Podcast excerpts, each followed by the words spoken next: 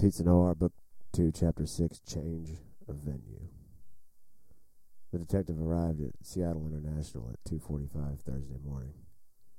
He spent most of the two connecting flights on the way back to Washington State asleep. The airport under the moist northwestern weather contained a smattering of rained-on people checking in, and people off-boarding half asleep.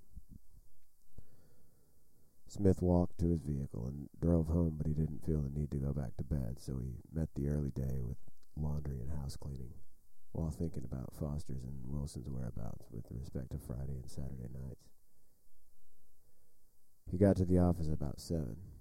Lieutenant McKinney was already there, and Smith briefed him on the Santos homicide investigation. I'll be catching up with David Wallace at OPD this morning. The victim is a woman named Catherine Wells, 29, who lived in old downtown Olympia, a musician, whose band played regularly downtown. She left after the gig about 11.30 Saturday night, on foot.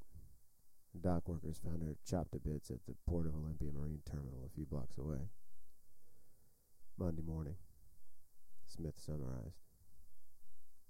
Wallace didn't elaborate about who, if anyone, Wells might have left with or who saw her leaving anyway.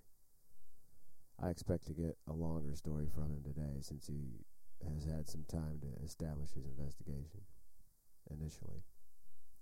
What else? McKinney asked. Fine arts professor and his live-in girlfriend, who's a chef, were intimate with Santos. Picture perfect modern pastoral lifestyles, birds of a feather, to Santos's. A clique of their very own, and their table always kept warm at Kelly Sammy's bar. Smith answered, So, besides Thompson, then, the couple are the only apparent current romantic interest. It's difficult to tell how hot it was, but it seems to have gone on long term. So it must have been relatively pacifico, at least on the surface, and to their acquaintances, apparently. A sort of long-term laissez-faire bed sharing. Do they have any alibis? Kenny asked. I'll get back to you on that. At nine, Smith's desk line rang. It was Dixie Thompson from the Pierce County Coroner's Office.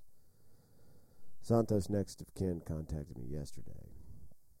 I believe you're familiar with Miss Janice Allison. She informs me that Santos' body will not be shipped back east. Services will occur in our neck of the woods, she said. Looks like the game is coming to you, Smith. Thank you, Dixie. Did Allison say why? He asked. She did. She said that Santos' local buddies are going to handle it since there's not much family or reason to travel.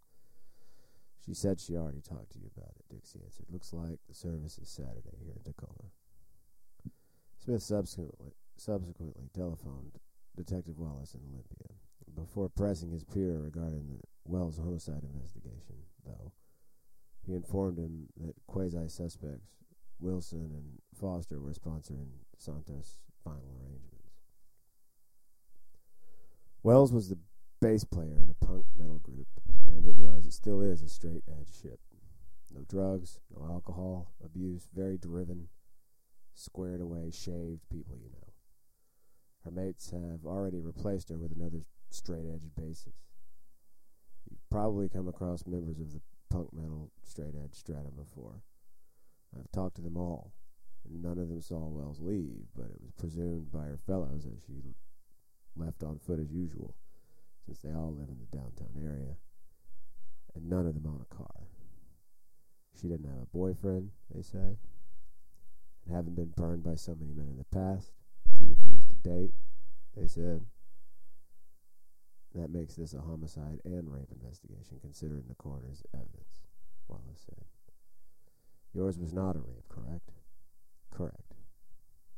And Santos suffered only one axe wound. You seen any social connection with my crowd up here?